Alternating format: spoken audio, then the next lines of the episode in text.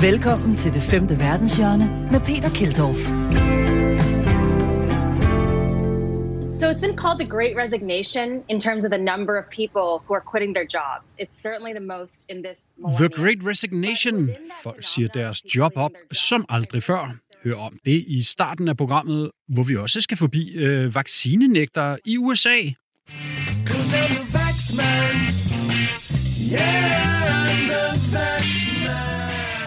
Her er det en satirisk ændring af en Beatles-klassiker, som nu hedder The Waxman, fordi radioverden har tordnet imod covid-19-vaccinen. Det gør han altså ikke længere, fordi han øh, noget sørgeligt er afgået ved døden, efter selv at have fået virusen. Og det samme er fire andre radioværter, som altså alle har opfordret til ikke at tage covid-19-vaccinen. Og det er altså vaccinenægtere, der driver deltasmitten frem i USA. Hør om det i anden halvdel af programmet, hvor i øh, denne uge her, der bliver der altså også plads til en tur til Guantanamo-basen. Og vi har der altså også en freelance journalist, der har cyklet sig til højrefløjsdemonstrationer i Østtyskland forud for næste uges valg nede hos vores store naboer. Og så er der altså også noget med nogle hævede løg. His testicles became swollen. His testicles became swollen. His testicles became swollen. Mit navn er Peter Keldorf. Velkommen til det femte verdenshjørne. I'm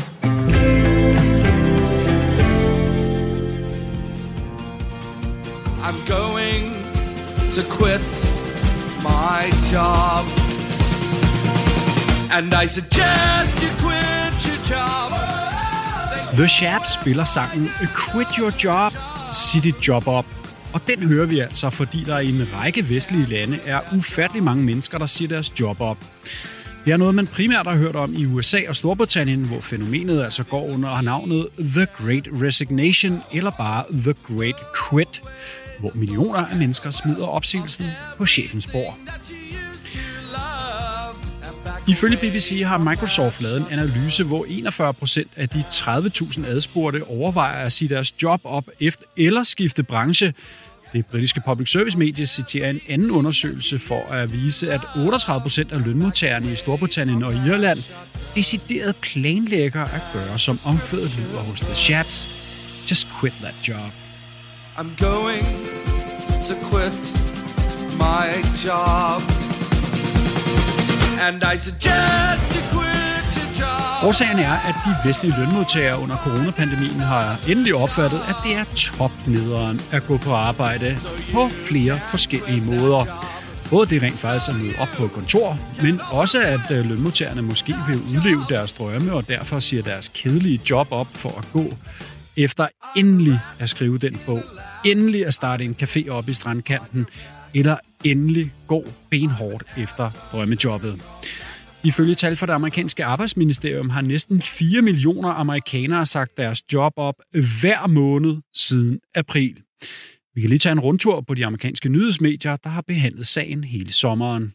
It's what's being called the Great Resignation. Millennials hitting pause on their careers. The Wall Street Journal reporting many young professionals are taking early career breaks to reassess and chart different paths. Bosses are expecting their workers, of course, in the United States, to make their way back to the office.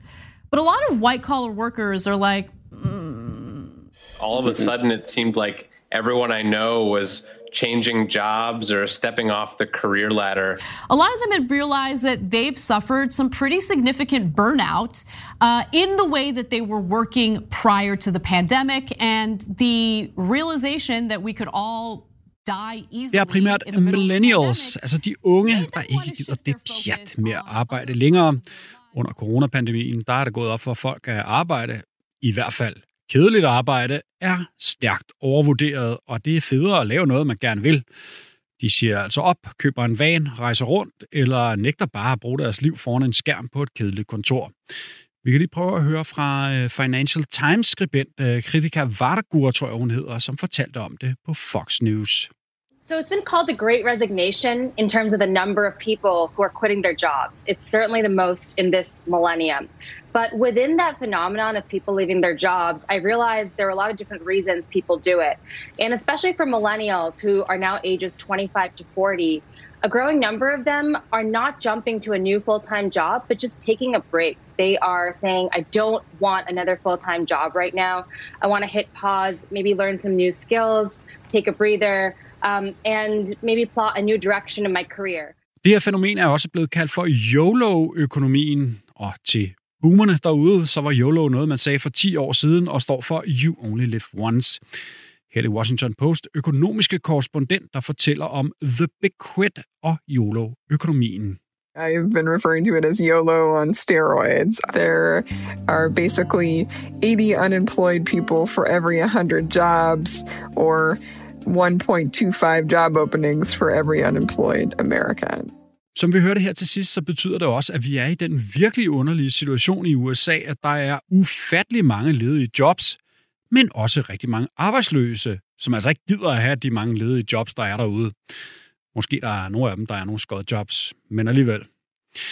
Her fra det femte verdenshjørne, der har vi det jo med ikke at anbefale noget som helst til nogen. Men i det her tilfælde, der vil jeg personligt, jeg vil gøre en undtagelse. Så hvis du sidder derude og overvejer at sige op, så gør det. Gør det dog. Sig op. Kom nu bare. Arbejdslivet er jo en illusion alligevel. Jeg har faktisk selv lige sagt op for et af mine to jobs. Øh, bare rolig. Ikke det her. Det fortsætter. Men jeg har skiftet et halvtidsjob ud med et andet, og det føltes fantastisk. Det kan du også bare gøre. Kom nu bare. Fuck it. Bare sig op. I not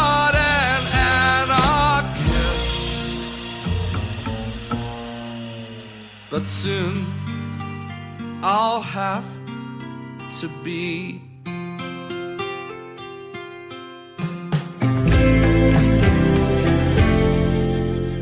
Når du hører den her udsendelse, jamen, så er der under en uge til det tyske valg, hvor vores store naboer mod syd skal finde en afløser for Angela Merkel. Freelance-journalist Thomas Jorsal har taget en tur til Tyskland op mod valget for at komme helt tæt på tyskerne inden det historiske valg. Fra en lejlighed i Berlin fortalte han mig forleden om cykelture i det gamle Østtyskland, højrefløjsdemonstrationer i Dresden og hvordan det ser ud i kapløbet om at blive den næste kansler. Thomas, prøv at fortælle, du har taget en, øh, en god rundtur i det østlige Tyskland øh, før valget her. Hvad, hvad er det, du har oplevet? Jamen det har jeg. Jeg øh, tog i sidste uge øh, til en by, der hedder Frankfurt an der Oder, helt over ved den polske grænse, og besluttede mig for at tage rejse sydpå og vestpå igennem det meste af Østtyskland, for ligesom at tjekke ud, hvad det er for en del af landet, fordi der bliver snakket så meget om, at Østtyskland er så langt bagefter Vesttyskland, hvad udgår, angår udvikling og økonomi og så videre. Jeg kom så til Frankfurt og der Oder der fredag før middag i sidste uge og tjekkede den by ud lidt. Og det må sige, det er sådan en meget stille by, selvom der er et universitet og sådan. Øh, der skete ikke super meget, så jeg øh, havde min cykel med og cyklede sydpå. Og den første by, jeg ramte, var en, øh, en by, der hedder Eisenhüttenstadt, og det betyder jernstøberby. Det er sådan en by, som det kommunistiske regime i Østtyskland øh, nærmest oprettede med henblik på at få produceret jern. Det, øh, de, havde, altså, ja, de kørte jo planøkonomi og havde ligesom forskellige typer produktion i forskellige byer. Så en by stod ligesom for en slags produktion.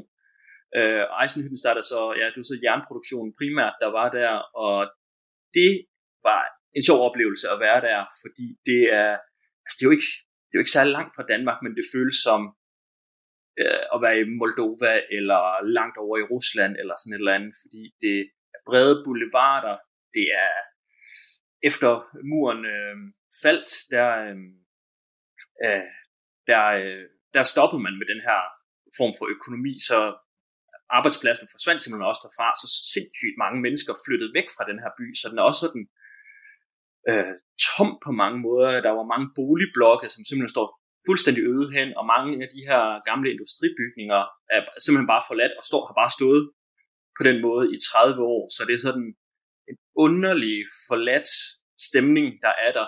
Og så hvis man så går... Som lidt sådan et DDR-mausoleum, er det sådan noget, vi er ude i? Fuldstændig. Øh, det hed også Stalinstadt. Øh, okay, under, ja, det siger jo noget det hele. Ja, ja, og det er også nogle, nogle fantastiske øh, bynavne og vejnavne, jeg ligesom fik krydset. Jeg kørte også af, det, det måder jeg mig over på vejen, da jeg kørte af Kraftværk øh, Strasse øh, på et Nå, tidspunkt. Det, er også et, et virkelig smukt navn, og også bare lyden af en fuldstændig anden verden. Øh, men de, altså, man må så også sige, at der er der er sådan en tom stemning mange steder, men der er også ret flot. Man havnede så i, øh, i weekenden i Dresden, hvor, øh, hvor, der, hvor der var gang i den. Øh, det er en større by i Østtyskland, og den er også kendt for at, at have mange højorienterede øh, typer, der bor i, i den by. Ja, præcis, Thomas. Du fortalte mig, inden vi øh, startede interviewet her, om at du var til en, demonstration med de her Pegida. Hvad, hvad, hvad skete der der?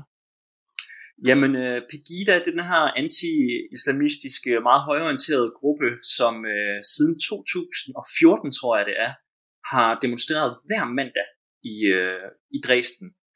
Øhm, og øh, det gjorde de også i mandags, da jeg var der. Øhm, og den var større, end den plejer at være, åbenbart, fordi for, for nogle år siden, der var der 30.000 til de her demonstrationer hver mandag, og det, det hørte man også om i de danske medier.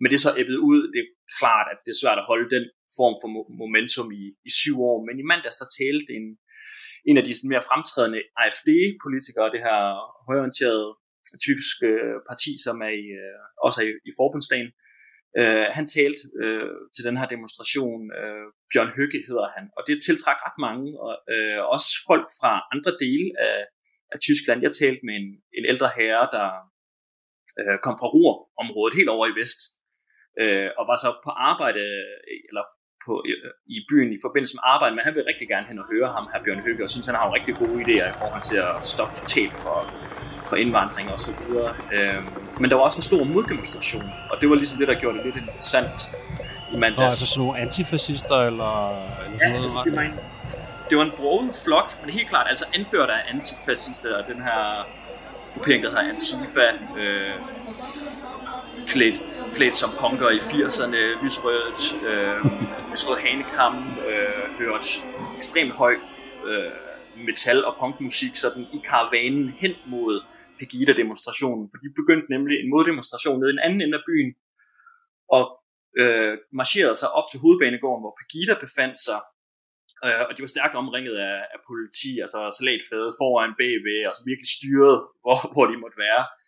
Øh, men altså, ja, det var Antifa-folk, men det var også mange studerende, der var en del afghanere, som havde hægtet sig på at komme med afghanske flag i forbindelse med hvad der er sket i Afghanistan. Og det var noget af en, øh, noget af en sammensætning, var? Virkelig, og også folk fra øh, sådan pro-EU-parti, der hedder Volt, og så masser af, af LGBT plus flag øh, over det hele. Så ja, det var en ret broet skare, men som ligesom er tilknyttet på, Ja, altså de kunne i hvert fald enes om at gå imod det der Pegida. Hvor, hvor, hvor stor en rolle i, i valgkampen spiller øh, altså Pegida og, og hvad skal man sige, højrefløjs politikken? Altså, jeg tror, Pegida er efterhånden noget, der ikke får så meget opmærksomhed længere, og de er mest øh, øh, koncentreret i, øh, i, i Østtyskland, og især i Dresden, øh, hvor, hvor der er, altså i Østtyskland, der stadig er højere arbejdsløshed, øh, knap så høj livskvalitet, øh, folk er fattige og sådan noget, så der har de, har de bedre fat, men øh, altså der er jo AFD, det højreorienterede parti, øh, som øh, stod for lidt af et, øh, et chokresultat ved valget i 2017, øh, hvor de kom ind med omkring 12 procent, tror jeg det var. Og, og det var ligesom den helt store historie i 2017. Den her gang, der ligner det lidt, de får det samme resultat, men de får ikke nær så meget opmærksomhed, virker det som, fordi at chokket har ligesom lagt sig. Men Thomas, hvis vi så kigger på selve øh, den store historie, som du var lidt inde på, hvem skal afløse Merkel? Hvordan ser det så ud nu her, øh, lige en, en lille uge før valget? Jamen, altså Olaf Scholz fra SPD, han, øh, altså det tyske socialdemokrati, han er stadig nogle procentpoint foran øh, sine modkandidater i CDU og det grønne parti. Og folk synes at være øh, positivt stemt over for ham. Det er også, når de taler om, hvem er mest egnet til at være kansler, så, så er han langt foran, foran de andre. Men folk stemmer også meget efter partier, og der er bare, der har CDU stadigvæk en stor opbakning, selvom de, øh, de har ja, øh, en stor øh, vælgergruppe, selvom øh, deres leder Armin Laschet har trådt i spinaten en del gange. Så lige nu ligner det Olaf Scholz fra SPD, men altså, der er jo stadig der er stadig 10 dage, og der, der, der kan ske ting. Perfekt, Thomas. Tusind tak, fordi du gjorde os klogere på både øh, cykeltur og øh, højre mod venstrefløjs øh, demonstrationer i Østtyskland, og selvfølgelig også på øh, afgørelsen her øh, ved det tyske valg, der kommer snart. Tak for det. Helt sikkert. Det var så lidt.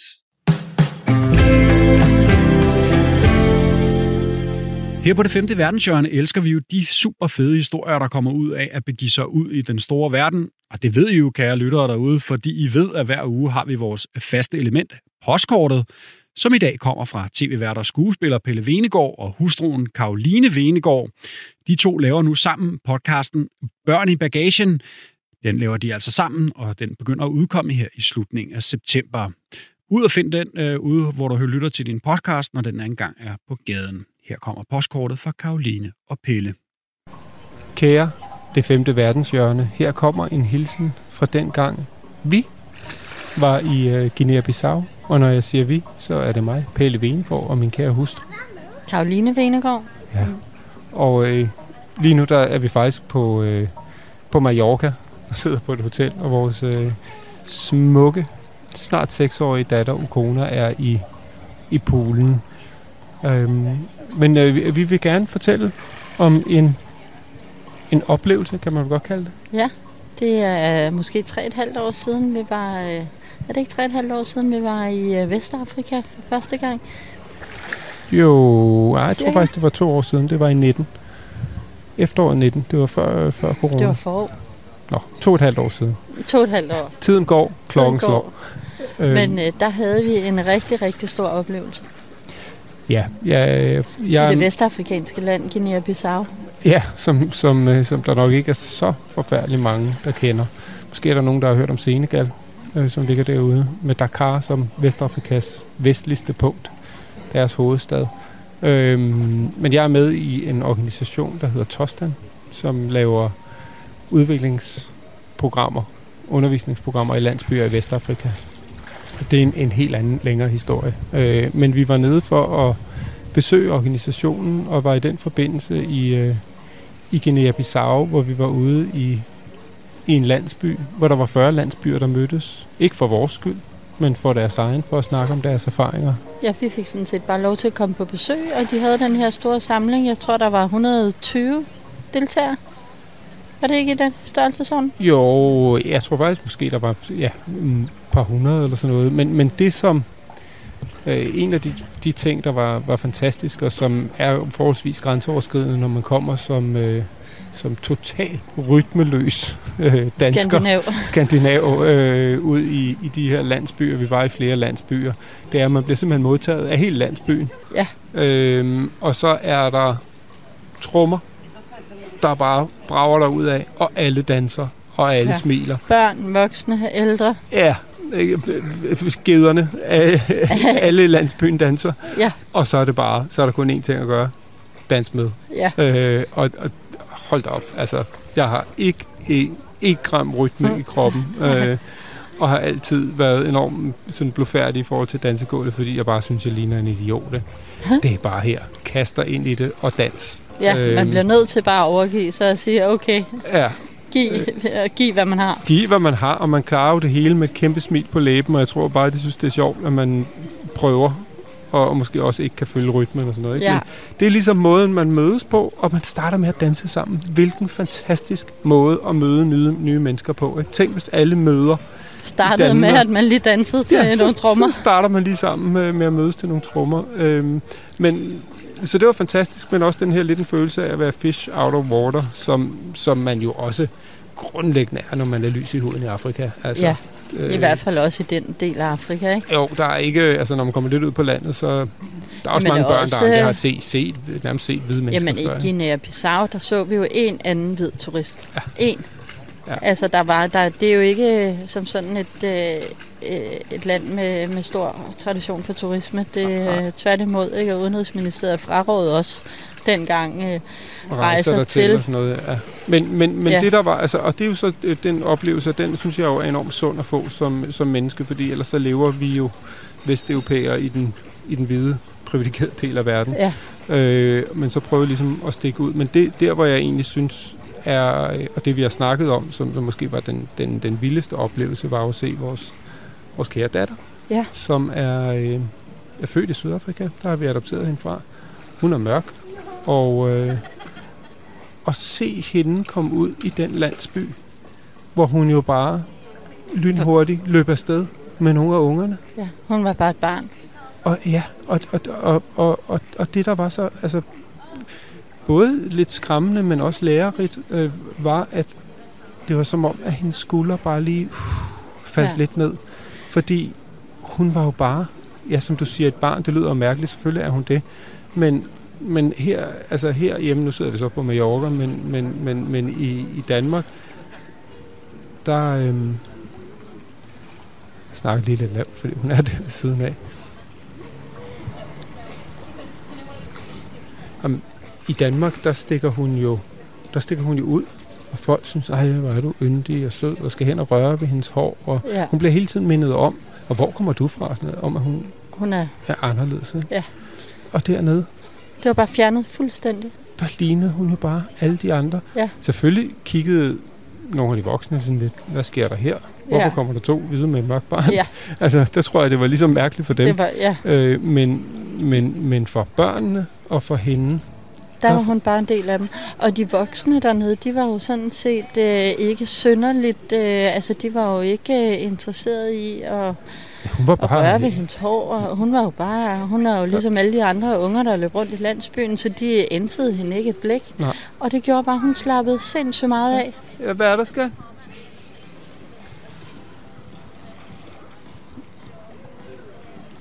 Sej, prøv lige igen, Det var og så laver du totalt bobler. flot. Du, Det var du virkelig dykker godt virkelig svømme. godt nu. Godt svømme. Kan du svømme ned til den anden ende? Nej, okay. Okay, Ja. Jamen, så bare svøm her.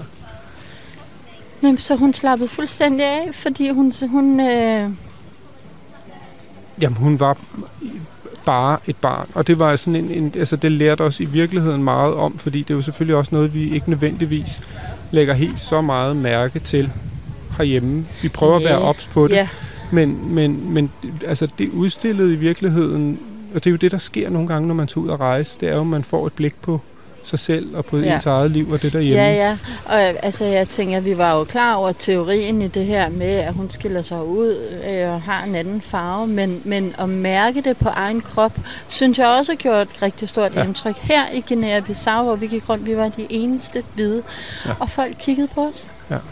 Så, Øhm, og det er jo fuldstændig som når vi går med, eller gik med Okona dengang i supermarkedet hjemme i Danmark, og, og folk ja. stopper, nej, hvor har du fint hår, og hvem laver dit hår, og ej, og må vi røre, og gud, hvor er du nuttet, og hvor er, hvor er hun født, og bla Mhm. bla bla. Ikke? Her der kunne vi virkelig, der kunne, kunne jeg virkelig mærke det på egen krop, det her med at være anderledes. Ja. Og en sindssygt sund lektie. Ja, og det satte, så, satte selvfølgelig også tanker i gang om det der med, jamen altså, skulle vi prøve at, at, at prøve at bo i udlandet, hvor der er mere kolorit og, og Ja. flere forskellige, øh, lidt mere farve på og, og lidt mere blanding og sådan noget, ikke? Men altså, i Afrika vil vi jo også stikke ud, fordi så vil vi være de hvide, og vi vil være rige og alt sådan noget, men men det, det, det satte mange, mange, mange tanker i gang, og jeg håber jo også, at, at, at det her, altså dem, der lige hører det her lille postkort, også lige har en tanke eller to på, måske, hvad det er, det gør, hvis man kigger for meget på nogen, der ser lidt anderledes ud, eller altid lige skal høre, hvor du er fra, eller, altså fordi det fremmedgør dem jo. Ja. Øh, Ja, det er jo alt fra, øh, fra øh, hovedfarve til religion og mm-hmm. seksuel orientering. Det, der er Ja. jo rigtig mange aspekter, som, øh, som ryger ind under det med at være, være i nogens øjne anderledes. Ikke? ja. Så det var, det var det lille postkort, hvor vi, hvor vi pludselig prøvede at være anderledes, men havde en datter, der pludselig Ja. blendede, blendede ind, som, Ja. som, som gav os nogle perspektiver på vores liv derhjemme. Ja, det var en, en rigtig, rigtig god oplevelse. Ja. Nå, og smukt land i øvrigt. Ja, det er så en helt anden side. Det kan anbefales at tage derned. Ja. Øh, det kan godt være, de skriver, der er farligt, men altså, det skriver de jo om, om, om, om hele Ja. verden, hvor der Ja. er nogen, der kan sige bøge. Ja. Så Ja, men øh, god rejse, hvor ja, end den går til. ja, nu vil vi øh, hoppe i poolen med den lille. Ja. Det var det. Hej. Hej. Så lød ugens postkort altså fra Pelle og Karoline Venegård. Velkommen til det femte verdenshjørne med Peter Keldorf.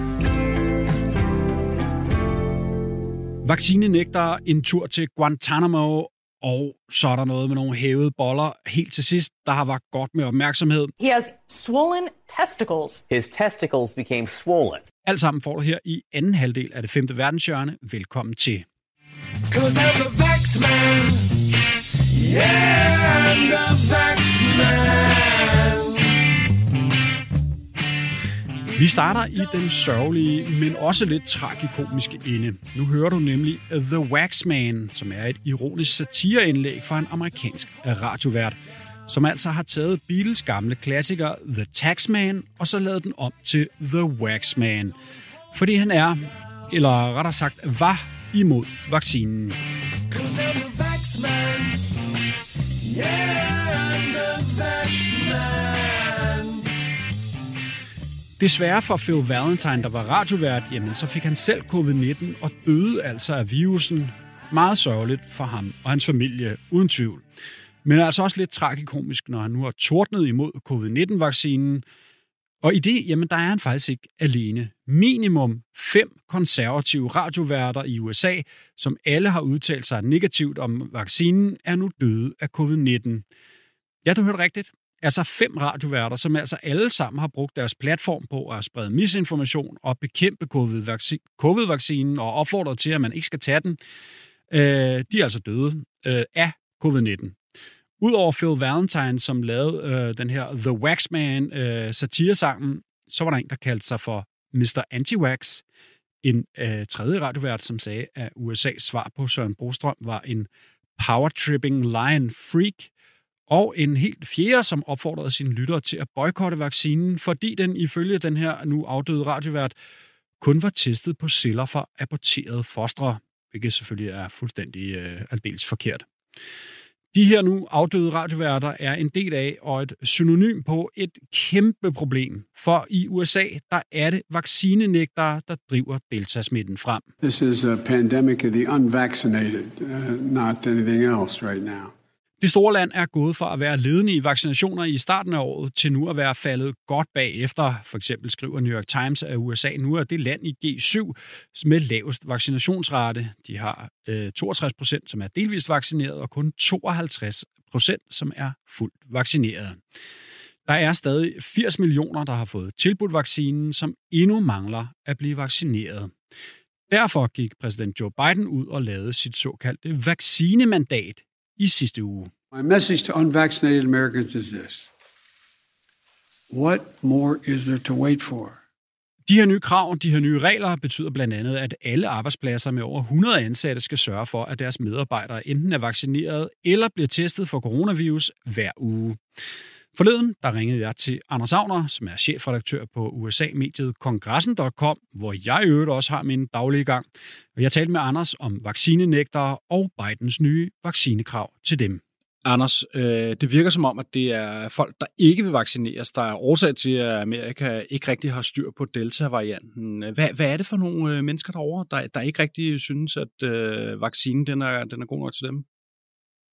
Jamen, rigtig mange af dem er, øh, er republikanere, øh, kan vi i hvert fald se på, på de tal, der, der kommer ud derovre fra. Altså, det vil sige, det er, øh, og det er, det er mennesker, der bor i, øh, i republikansk øh, styrede stater, og hvor at øh, de dermed også øh, fra starten har øh, lagt en anden linje øh, over for, for Joe Bidens meldinger, end, end dem han havde håbet, nemlig at de synes dybest set ikke, at de kan bruge det, han siger til noget som helst. De tror ikke på det, de synes, det er noget pjat.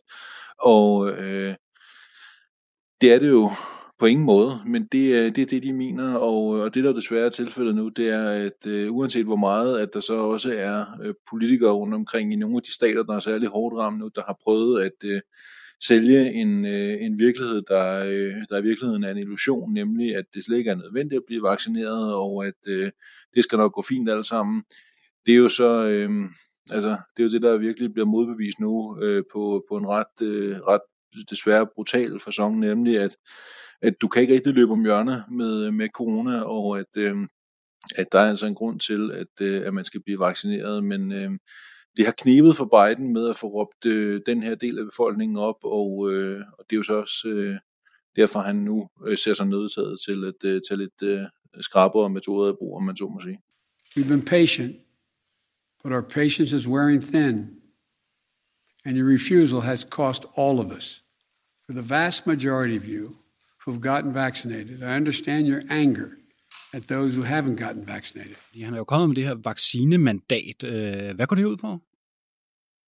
Jamen, det går dybest set ud på at øh, indføre en eller anden form for lovkrav, om du vil, øh, i forhold til at få, øh, få den uvaccinerede del af befolkningen vaccineret, eller i hvert fald få vaccineprocenten øh, til at stige yderligere i forhold til, hvor den ligger nu, fordi Biden har jo hen over sommeren prøvet med forskellige øh, typer af opråb, forskellige typer af appeller til, øh, til den uvaccinerede del af befolkningen med, ligesom at sige, kom nu venner, gå nu ned og blive vaccineret, vær nu sød, om ikke andet, så for andres skyld, hvis ikke vi gør det for vores egen skyld, så gør det for vores andres skyld, sådan så vi kan få bekæmpet det her skidt en gang for alle, og så kan vi komme videre og tilbage til, øh, til en normal hverdag igen. Og da det ikke rigtig havde nogen klangbund, øh, og det tværtimod også blev sådan lidt en eller anden form for politisk kampplads øh, mellem demokraterne og republikanerne, jamen så var det, at Biden så sig nødsaget til at øh, skride til, øh, til handling på den her façon, ved så at gå ind og sige, okay, jamen er du offentlig ansat, så, øh, så er der altså nu et krav om, at, øh, at du skal være vaccineret. Og tilsvarende i, øh, i forhold til, øh, til virksomheder, ser vi nu også, at han gør noget lignende ved at gå ind og sige, jamen øh, der, der, der bliver altså også nu øh, stillet krav fra, øh, fra hans side øh, til virksomhederne om, at, øh, at de skal sørge for, at deres medarbejdere er, er vaccineret, fordi man så på den måde regner med, at man kan få vaccinationsprocenten til at stige, og dermed også få smittetallene til at falde, og i det hele taget få mere styr på det, fordi sandheden er jo også, Peter, det går ikke særlig godt med at håndtere corona i USA i øjeblikket. Ah, Delta-varianten, den sige, haver rundt over, og det er, øh, det er jo desværre også øh, realiteten, at øh, den årstid, vi er på vej ind i, det er ikke en, der er med til at nedbringe smittetallene, tværtimod. Så det er også derfor, Biden han, øh, han rykker rimelig hurtigt, fordi han kan godt se, at øh, de er travlt. Hvis ikke de øh, får, får det her øh, på skinner meget hurtigt, så øh, ender det med at øh, koste endnu flere menneskeliv, end, øh, end det ellers vil gøre, og det vil han selvfølgelig for alt i verden undgå. Ja, og så vidt jeg kunne se, så er der også noget med, at det her vaccinemandat, det bliver altså, øh, der er altså nogle republikanske guvernører og andre kræfter, som er klar til at kæmpe imod det ude i delstaterne, det klassisk amerikansk. Men Biden har jo også været ude og sige noget med et globalt mål, øh, og hvordan, øh, hvad går det ud på, Anders? Jamen, det går ud på, at Biden jo godt er klar over, at, altså, at coronapandemien er jo ikke kun et amerikansk problem, ligesom det ikke kun er et dansk problem. Det er jo et globalt problem, og noget, som vi som internationalt samfund skal bekæmpe i fællesskab. Og det er jo der, hvor Biden også har sagt, at han gerne ser, at, øh, eller hvad, han vil i hvert fald gerne være med til at gå forrest i, i den kamp, for at øh, for at man også kan få vaccineret øh, øh mennesker i, i den del af verden, som øh, måske ligger langt væk fra USA, men i det hele taget sørge for, at, øh, at den her øh, pandemihåndtering, den, øh, den kommer øh, altså på en eller anden fasong hen et sted, hvor at man ikke længere heller behøver at skulle frygte for øh, diverse mutationer og nye varianter, som måske er endnu mere smitsomme end dem, vi i forvejen kender, og man i det hele taget sørger for at, øh, at få bekæmpet det her globalt, at man ikke kun ser på det som værende en, øh, en ting, der er overstået, så snart at øh, der er styr på det i USA, så snart der er styr på det i Europa, eller så snart der er styr på det i, i Kina, men at man altså skal se på det som om, at det, det her er først overstået, når der er styr på det over hele verden. Men og, Anders, nu, øh, nu afbryder jeg lige her, ikke uh, undskyld, undskyld for det, men, men altså, manden har et mål om, at 70 procent af, af verdens befolkning skal være vaccineret snart, sådan forholdsvis snart. Altså manden, han, han kan jo ikke engang få vaccineret sin egen befolkning. Er det ikke sådan lidt... Øh, Nej. Altså det virker som, så når, når jeg læser det der derovre så virker det sådan lidt som, jamen det er fint, øh, gamle Joe, det, det der er virkelig dejligt, godt mål, øh, stærkt, hvis vi kan få det til at lykkes, men, men det virker som om, at det er noget, der, du ved, altså det, det er noget, han bare siger, han noget, han hiver op af et vist sted. Ja, men altså på den anden side, så, øh, så skal man jo sætte barn højt. Øh, det er altså, selvfølgelig rigtigt, ja. Øh, ind, indimellem, så er der jo nogen, der skal ture pege op på månen og sige, jamen, øh, månen er deroppe, der skal vi op, og i det tilfælde her, der er også nogen, der ligesom skal sige, jamen, det er det, jeg håber, det er det, jeg arbejder for, øh, det er det, jeg mener, vi som samfund og som verdenssamfund skal, skal arbejde hen imod. Så kan man jo øh, se, hvor langt man kommer, men øh, at han sætter barn højt, det kan jeg egentlig godt forstå. Det tror jeg også, jeg vil gøre, hvis jeg var ham. Sådan lød det altså fra Anders Agner, chefredaktør på USA-mediet kongressen.com.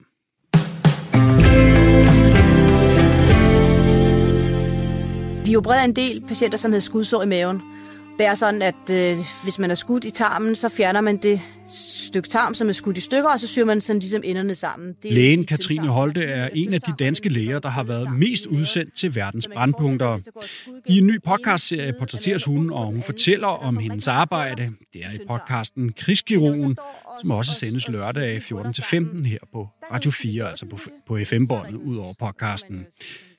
Anyways, det er helt vildt godt. Øh, jeg har klippet en lille forsmag sammen for det første afsnit, hvor vi følger Katrines tur til Syrien i 2012 og 13. Hør med her.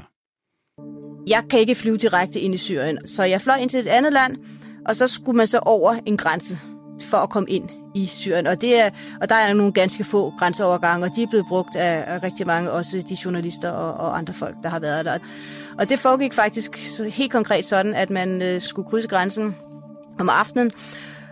Der var vel også lidt show i det, det her med, at man så skulle kravle under et pigtrådshegn, og så blev jeg spurgt, hvad jeg hed, og jeg fik at vide, at jeg skulle nævne et islamisk navn, som jeg kunne huske, som jeg vidste, jeg ville kunne gentage, hvis jeg blev spurgt om det. Og jeg tænkte, hvad for et islamisk navn er jeg sikker på, at jeg kan gentage? Og så nævnte jeg Khadija, fordi det er profet Muhammeds hustru. Så jeg, så jeg forberedte mig på at sige, at jeg hed Khadija. Selv med alderen hver kan jo se, at jeg, ja, jeg er bare tørklæde, men jeg, altså alderen hver kan jo se, at jeg er blevet, hedder jo Nebbe Khadija. Jeg var med til at åbne et nyt hospital, i Syrien i 2013, hvor vi på min fødselsdag den 11. maj modtog fem børn, som var dybt, dybt forbrændte. Jeg kan huske, at jeg blev ringet op fra, fra skadesunden af en læge, der var i panik, og som siger, at der er kommet en masse børn ind, som er brændt, og de skal på operationsgangen lige med det samme, og sådan noget. Jeg sagde til den ene far, at det vi kan gøre, det er at give, at, at give smertestillende behandling, sådan så hans søn ikke kom til at lide. Jeg kan huske, at familien ville og det er egentlig meget naturligt. De, hører, de ville høre, om der ikke var nogen muligheder for behandling noget andet sted, fordi de ville gerne tage drengen med et sted hen, hvor han blev behandlet. Og det er jo forståeligt nok, fordi man kommer, man kommer som udlænding til et sted, hvor, hvor man ikke er kendt, og det er forståeligt nok, hvis de ikke nødvendigvis har 100% tillid til, at det, jeg, jeg ligesom siger, er det rigtige. Og der kan jeg huske, at jeg sagde til faren, det synes jeg simpelthen, at skulle lade være med, fordi vi er i et område, hvor der er konflikt, der bliver bumpet, måske ikke lige i byen, men det sted, de vil køre hen, bliver der bumpet. Altså, altså de udsætter simpelthen sig selv og, og familien for en kæmpe stor risiko. Og så sagde jeg, men der er simpelthen ikke noget at gøre, når man er brændt over hele kroppen. Og så var de så at blive, og, og af de fem børn, så kan jeg huske, at tre af dem døde, og det var de første indgreb, vi lavede på det hospital, og det var den 11. maj 2013 på min fødselsdag, det er helt sikkert. Jeg tager, jeg tager ud, fordi jeg synes, det er en spændende, både faglig og personlig udfordring at kunne bruge mit fag i, i, i, i en anden sammenhæng end, end, end herhjemme, faktisk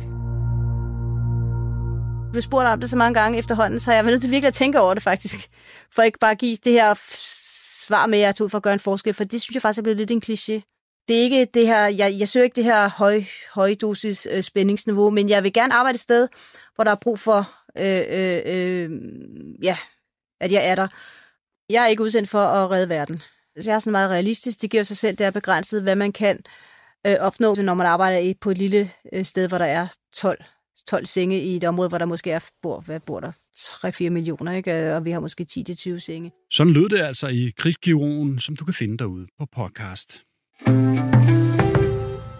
Så skal vi på en lille rejse, en lille tur til Guantanamo-basen, ja, af alle steder i verden. Sandra Brovald, politikens korrespondent i USA, var en tur på øh, amerikanernes berømte og berygtede, må man sige, Guantanamo-base. Forleden ringede jeg til Sandra og fik historien om hendes tur til Guantanamo. Få uger før 20 år fra 9-11, der var jeg øh, på Guantanamo, øhm, og da jeg landede der, så skulle man måske tro, at man tænkte, okay, nu er du landet på en af verdens mest berygtede fangelejre.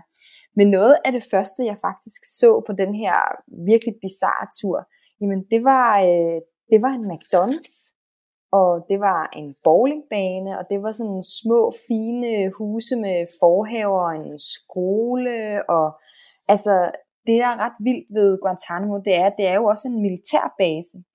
Og så det første, man ser, når man lander der, når man lander der som en, en journalist, som, som jeg gjorde, det er de her sådan nærmest ser man sådan en helt almindelig lille amerikansk by, og så står Ronald McDonald sådan lige og vinker til en, når man kører af den her vej, den samme vej i øvrigt, som de allerførste fanger, de allerførste 20 fanger kom, kom til Guantanamo for, for næsten 20 år siden i de her orange fangedragter, man måske kan huske. Øhm, men det er et bizart sted, fordi fem minutter fra, hvor man kan købe en Big Mac, der er jo Camp X-Ray. Camp X-Ray, som der er nogen måske, der kan huske for de her ikoniske billeder af de første fanger, der ligger på knæ i de orange fangedragter foran de her hundeburslignende celler. Øhm, det var her, at de, de første fanger, de bare fik en madras og en spand og skide i, og øh, simpelthen øh, ikke fik at vide, hvor de var. De var sansberøvet.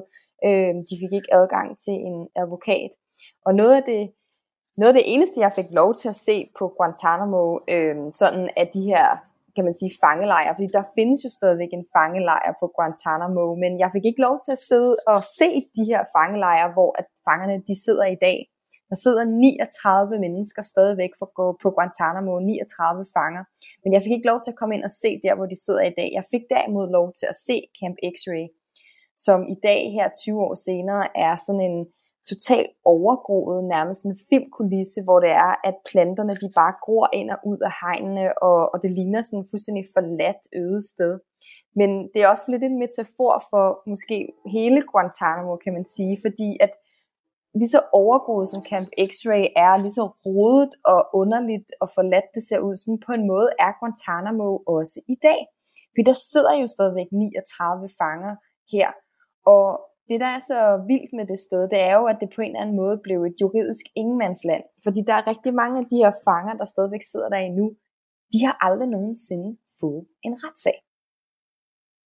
Og øhm, ja, det er et sted, som øh, jeg snakkede med en af advokaterne for en af de fem, der er anklaget for at, øh, at have at have stået bag 9-11, og han sagde til mig, James Cornell, forsvaren der, da vi var, da vi var landet på Guantanamo, så sagde han, jamen det er det juridiske modstykke af det ydre rum. Sandra, du møder jo også en, der stadig øh, sidder derinde og er med til, med til sådan en eller anden form for høring. Hvad, hvad, hvad var han for en person? Jamen, vi var syv journalister i alt, der havde fået lov til at komme til Guantanamo, specifikt fordi, at vi skulle ikke komme der til for at bogle og spise på McDonald's, selvom det var noget af det, vi brugte og, og ligesom blev, blev opfordret til at bruge noget af vores tid på af det amerikanske militær. Men vi var kommet der til for at være med til en, øh, en, en høring, nemlig i det her helt særlige retssystem, som der er på Guantanamo, den her militære domstol, som er opfundet specifikt til lejligheden. Og der, øh, der kom jeg ind, og det eneste, jeg måtte have med mig der, det var en blyant og et stykke papir, og endda på et skilt, så stod der øh, foran øh, på retssagen, der stod der no doodling, altså man må ikke engang lave kruseduller, fordi at man, det, det var så top hemmeligt, og det handler om national sikkerhed. Men der kommer en af de her fanger så ind, Majid Khan, han har siddet der i næsten 20 år. Han blev fanget i Pakistan af øh, lokalt politi på det tidspunkt, og så brugte han en del år i de her hemmelige black sites, som CIA havde, hvor han blev meget, meget groft tortureret. Og så kom han så i 2006 til Guantanamo. Øhm, og ligesom så mange andre øh, på Guantanamo, så er der altså gået virkelig, virkelig mange, mange år, hvor han har siddet der, uden at han har fået en retssag. Han er så en af de meget, meget få, der er ved at være tæt på at, at få en rigtig retssag i det her system. Øhm, han har indgået en øh, samarbejdsaftale med, det, med de militære anklager, og han har indgået om at samarbejde om at fortælle om, hvad det er, han var med til. Han har blandt andet øh, været øh, en del af at, at overføre penge til et, øh, et terrorangreb i Malaysia, som dræbte 11 mennesker i 2003. Så han har altså indgået en samarbejdsaftale, som betyder, at han faktisk kan se frem til at blive lukket ud af Guantanamo til, øh, til, til næste år, altså 2022. Så har han siddet der næsten 19 år, øhm, og kan altså komme ud og måske første gang møde sin datter. Hans kone var gravid, da han blev, da han blev, øh, da han blev fanget, så, øh, så han skal møde sin datter, sin teenage datter for første gang. Men det vidner om, altså det her, den her sag med Majid Khan, det giver, den er på en måde reglen, øh, der, øh, undtagelsen, der bekræfter reglen, fordi for ham, der kommer der en afslutning. Men sådan er det altså virkelig ikke for rigtig mange andre de her fanger, der sidder der. Og man skal jo lige huske på, at yes, der sidder jo en, en del mennesker stadigvæk, som sidder de her fem mennesker, der er anklaget for at, at, øhm, at stå bag 9-11. Men i løbet af Guantanamos tid, siden 2002, jamen der, øhm, der har der siddet der over 700 fanger i lejren. Og det er rigtigt nok, at nogle af dem, de var terrorister, der havde øh, skumle planer. Men der var også rigtig mange af dem, der var der, der bare var mænd, der var på det forkerte tid, på det forkerte sted simpelthen. Øhm, der var bare nogle andre regler efter 9-11, der blev sat i spil af USA. Og det er jo også der, hvor vi ved, øh, at de blev tortureret, rigtig mange af de her fanger. Øhm, og så er det her med det her underlige retssystem, der blev opfundet til lejligheden, hvor mange af dem i mange år ikke havde nogen advokat, og hvor vi kan sidde og have en situation i dag, hvor vi har skrevet 20 år for 9-11, og de mænd, de fem mænd, der står anklaget for at stå bag det, de har stadigvæk heller ikke fået en retssag. Nej, og, og man kan sige, undskyld, jeg afbryder, altså lige meget, hvad der er sket i 9-11, og, og hvad der skete i tiden efter, så er øh, det, der skete på Guantanamo jo blevet en form for sådan en skamplet på Amerikas øh, øh, hvad skal man sige, ry ud til i hvert fald. Ikke? Øh, og der er jo flere præsidenter, der har forsøgt at, at lukke det. Jeg kan huske, at præsident Obama gik jo til valg øh, i 2008 på at lukke det. Hvordan ser det ud med det, øh, Sandra? Jamen, det er jo vildt, fordi præsident Obama, han kaldte det jo en juridisk ingenmandsland og holdt en masse skoletaler for, hvor, hvor, hvor, hvor, hvor skamligt det var menneskeretsligt for USA, at man havde lavet det her sted, øh, og man havde reageret sådan her øh, ved at sætte alle regler ud af spil efter 9-11. Men det var jo vildt i 2008, øh, John McCain, som han var op imod republikanerne, han ville jo også gerne lukke Guantanamo, men efter at Obama vandt og forsøgte, han nedsatte en special afdeling, der skulle lukke det, og man forsøgte at rykke retssagerne til amerikansk landjord, fordi at det var det her underlige retssystem på Guantanamo, som har gjort det ekstremt svært at retsforfølge folk. Øhm, men så gik der totalt politisk skud og mudder i det, da det var, at Obama forsøgte at gøre det. Det blev sådan en politisk hårdknud, hvor det var, at der var øhm, en masse bange amerikanere, så det kan man jo godt forstå, et kæmpe traume 9-11 var, men som sagde, men vi vil ikke engang, vi vil ikke have de her retssager på amerikansk jord, vi vil ikke, vi vil ikke have de her mennesker, der sætter fødderne på, på amerikansk jord, og derfor så blev det i kongressen sådan en tabersag, og det blev en umulig politisk sag, og det er faktisk også sådan, vi står i dag. Fordi Biden vil jo også gerne øh, på, forsøge at lukke Guantanamo. Han er gået lidt mere stille med dørene end Obama, han, øh, han har ikke sådan udnævnt en særlig rådgiver og holdt de store skåltaler, men han vil jo stadigvæk gerne lukke Guantanamo og den menneskeretslige plet, det har været på og er på USA's ry. Men det kan blive rigtig svært for ham, på grund af nogle af de samme ting som Obama, men herunder øh, de her øh, øh, ud, hvad hedder det, Afghanistan, hvor at, øh, at USA har trukket sig ud af Afghanistan, så er der også kommet nogle billeder frem, der har gjort det endnu sværere for Biden at lukke Guantanamo. Der er blandt andet kommet et billede frem fra paladset, præsidentpaladset i Afghanistan, hvor de sejrende talibanere, de sidder rundt om et bord med deres øh, maskinpistoler og, øh, og fejrer sejren. Og en af dem, der sidder på det billede, det er faktisk en gammel Guantanamo-fange, der blev lukket ud under Bush. Og øhm, hey, det er jo ikke specielt smart. sige. Nej, når man nej, gerne vil lukke. Guantanamo. Øhm, så, så det er jo et argument for folk, der gerne vil holde Guantanamo lukket, at der er en risiko for, at de kommer tilbage til slagmarken. Og til det kan man så sige, at der er en masse forsvar, der siger, at de fleste af de fanger, der er der nu, de er altså gamle og syge, og de fleste af dem, der er kommet ud fra Guantanamo, de er altså aldrig, de er ikke blevet terrorister. Og i øvrigt kan man så sige, jamen skal man bare holde mennesker indlukket for evigt uden en retssag, eller for noget, de ikke har gjort, øhm, bare fordi man er bange for, hvad de gør, når de kommer ud. Ja, det burde man i hvert fald ikke. Men øh, sådan er der så meget med de kære amerikanere. Og øh, Sandra Brovald, tusind tak, fordi du fortalte os om din noget surrealistiske tur ind til Guantanamo Bay-basen. Øh, tak for det. Selv tak. Nicki Minaj caused controversy when she tweeted, My cousin in Trinidad won't get the vaccine because his friend got it and became impotent. His testicles became swollen. Vi afslutter dagens program med historien om den kendte amerikanske rapper Nicki Minaj, som overfor hendes næsten 22 millioner Twitter-følgere hævdede, at hendes fætters ven fra Trinidad og Tobago blev impotent og fik hævet boller til stikler efter at blevet, efter at være blevet vaccineret. Og det fik internettet og de amerikanske komikere op af stolene. She said He has swollen testicles. His testicles became swollen. His testicles became swollen. His testicles became swollen. His testicles became swollen. Swollen testicles. Swollen testicles. Swollen genitals. Swelling to his genitals. Cousin swollen friend's testicle gate. Of course, your cousin's friend is a much more trusted source than all of the world's doctors. Her var det altså komikeren Stephen Colbert, der gjorde tyk grin med rapperens påstand, øh, som der også er blevet kritiseret af regeringen i Trinidad og Tobago. Her må det selveste sundhedsministeren på banen i sagen om de påståede hævede testikler. There is absolutely no reported such side effect or adverse event of testicular swelling in Trinidad, or I dare say, Dr. Hines, anywhere else. None that we know of anywhere else in the world. Ingen hævede testikler efter covid-19-vaccinen, øh, lød det her fra officielt hold i, øh, fra Trinidad og Tobago sundhedsminister. Og med det, så stopper det femte verdenshjørne for denne uge. Lyt med igen næste mandag på FM-båndet mellem 10 og 11, eller bare på podcast derude. Programmet her er blevet produceret af Beam Audio Agency for Radio 4. Vi ses.